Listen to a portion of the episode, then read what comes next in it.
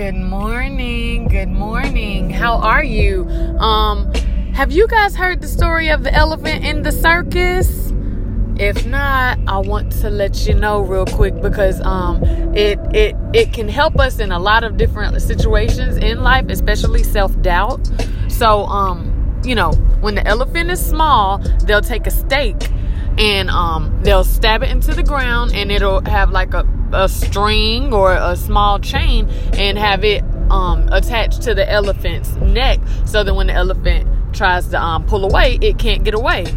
That goes on for years and years as the elephant grows, and the, then you see the elephant fully grown in the circus, um, listening and um, being able to be uh, moved around by a small human. And this is because um, the elephant doesn't have the faith in itself because it was it was trained to not to think that a, a small chain will stop it from moving or running or being free in bondage the the the being in bondage in our mind because we're afraid to try new things. We're afraid to just try it again because that we're used to not being able to do something. Hope I'm making sense with all this. Basically what I'm trying to say is we are the elephant sometimes. We think that just because um a belief that we have from years ago, from when we were younger, from before we um have grown into the person that we are now, you know, we still think we're only capable of what we've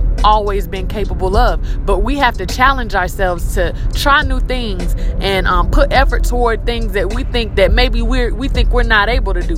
But try it anyways. So what? So what? Maybe you know fail we fail our way to success. Don't think that just because you used to not be able to do something that you used to not be capable of doing something that that's still the same. You could do whatever you want to do. I have faith in you.